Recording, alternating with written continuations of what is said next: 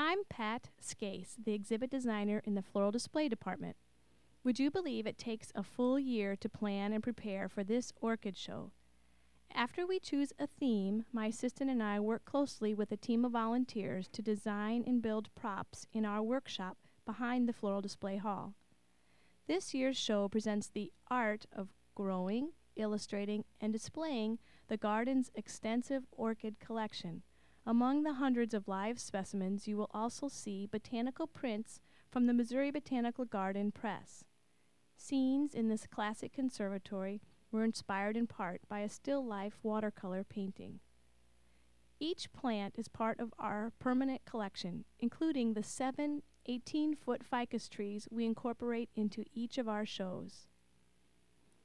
We display the orchids carefully to appear as they grow in nature, whether they're attached to tree bark or grow low to the ground. We detail the pots with moss and bark for a more natural appearance.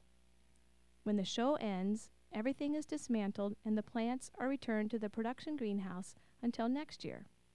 If you'd like to see how it all comes together, check out the photos of the installation in progress on our website, mobot.org.